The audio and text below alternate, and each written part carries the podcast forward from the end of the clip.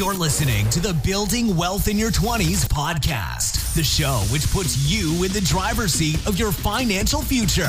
Young people taking their money seriously. And now, here's the latest from Building Wealth in Your 20s. Okay, welcome back to Building Wealth in Your 20s. Today I'm flying solo. I'm going to be uh, reading some articles that I have posted uh, over the next upcoming uh, podcasts, a couple of them, and just kind of looking at some things that um, I have worked, you know, put together on my blog and LinkedIn, which you can read under Charles Baird. Um, but uh, did a little more more research in these, and so there might be something more um, more useful than just uh, a basic interview. But we'll go back to that format as well because it's been a lot of fun and had some good people. We got some uh, other people coming up in the near future, and uh, looking forward to working with them. So today we're going to be reading, uh, talking through um, investing in elevated markets. So we have had many years of, of growth now, and a lot of people are saying, well, if I missed the boat, is it too late to invest now? And uh, it's impossible to know the future, but uh, we can make some pretty good guesses by looking at the past. And so um, let's go to that. We're going to talk about investing in elevated markets buy low, sell high. It's just that simple. And this is the traditional investing approach, which is concise but not, not necessarily easy. Of course, you want to buy equities at a low price and sell them after they've appreciated. But how do you know if you're getting a good price? Over the last decade, stocks have steadily, slowly recovered.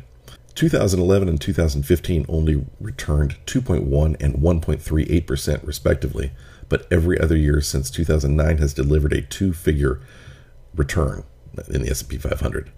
But how long can that really last? That's the real question. With the Dow nearly quadrupling in a decade, can we really expect a continued increase in the market? When something rises too quickly, it will often pull back. Liberal lending policies and low interest borrowing rates have created an overheated market. Now the Fed is raising rates. If they take the punch bowl away from the party too quickly, will the party end?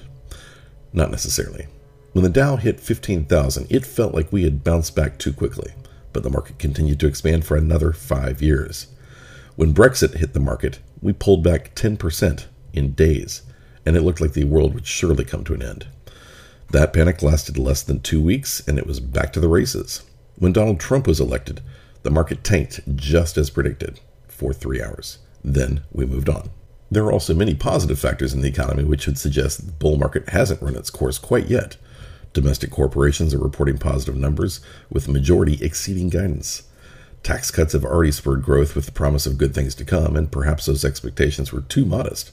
Time will tell. So, how do we know if the market will continue? Simply put, we can't. Making market predictions is called timing the market. It's really hard to do that well, really hard. If the experts aren't so good at it, what's the chance that the consumer level investor has got a shot at guessing right? Trying to time the market is a fool's game. What matters is time in the market, not timing the market. Over the long term, a disciplined approach to regular periodic investing in a diversified portfolio has returned reasonable results. Trying to beat the market is not very wise. But what if you're convinced the world is going to end and you still want to invest? Well, you might tr- consider dollar cost averaging. Invest slowly over time. This is already how most people invest with the 401k contributions or automated IRA deposits. Traditional methodology has worked fairly well, but if you're a math nerd like me, you probably want to know what are your actual chances. So let's pick a few basic metrics and see how the market has performed in the past. As they always say, past performance is no guarantee of future returns, but it'll probably get us in the ballpark. So I looked at the S&P 500 uh, returned since 1955, or basically the whole stock market since 1950. I'm sorry, 1950 through 2015. This excludes the Great Depression and World War II, since those are both probably anomalous to our current environment. The way our economy operates has changed significantly over the decades, but I'm assuming those seven decades are fairly representative. Obviously, I could be wrong. Over this period, the average return was 12.57% annually, with a standard deviation of 17.3. 68% of the time in a given year, the return will be between negative 5 and positive 30%. Of 66 years, 14 returned a negative return over a one year period. That's positive 78.8% of the time.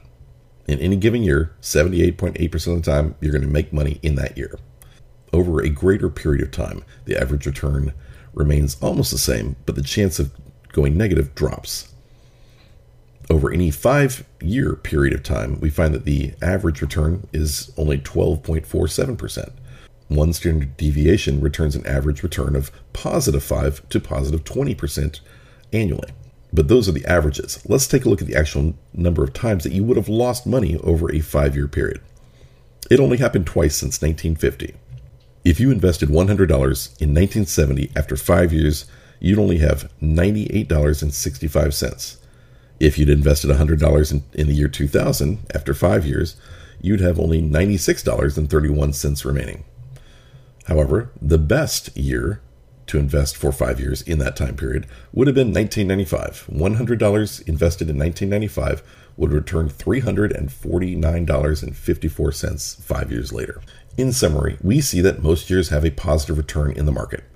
The longer a person remains invested, the higher the probability the overall return will be positive. Market timing is usually a bad idea, though understanding the probabilities of an average market will help the individual investor save wisely. Nothing in this article should be considered personal finance or legal advice. Please talk to a financial professional before making any decisions. You know what, Chuck? What? Everyone should join our online community at facebook.com. You know what the call words are? It's facebook.com slash building wealth in your 20s. Or we got a fantabulous book. You can buy it on Amazon. What's that one called? It's called Building Wealth in Your 20s. The Building Wealth in Your 20s podcast is a product of Baird Media. This podcast is meant for entertainment and educational purposes only. Nothing should be taken as advice for you specifically. For personalized advice, don't listen to these guys. Go talk to a professional.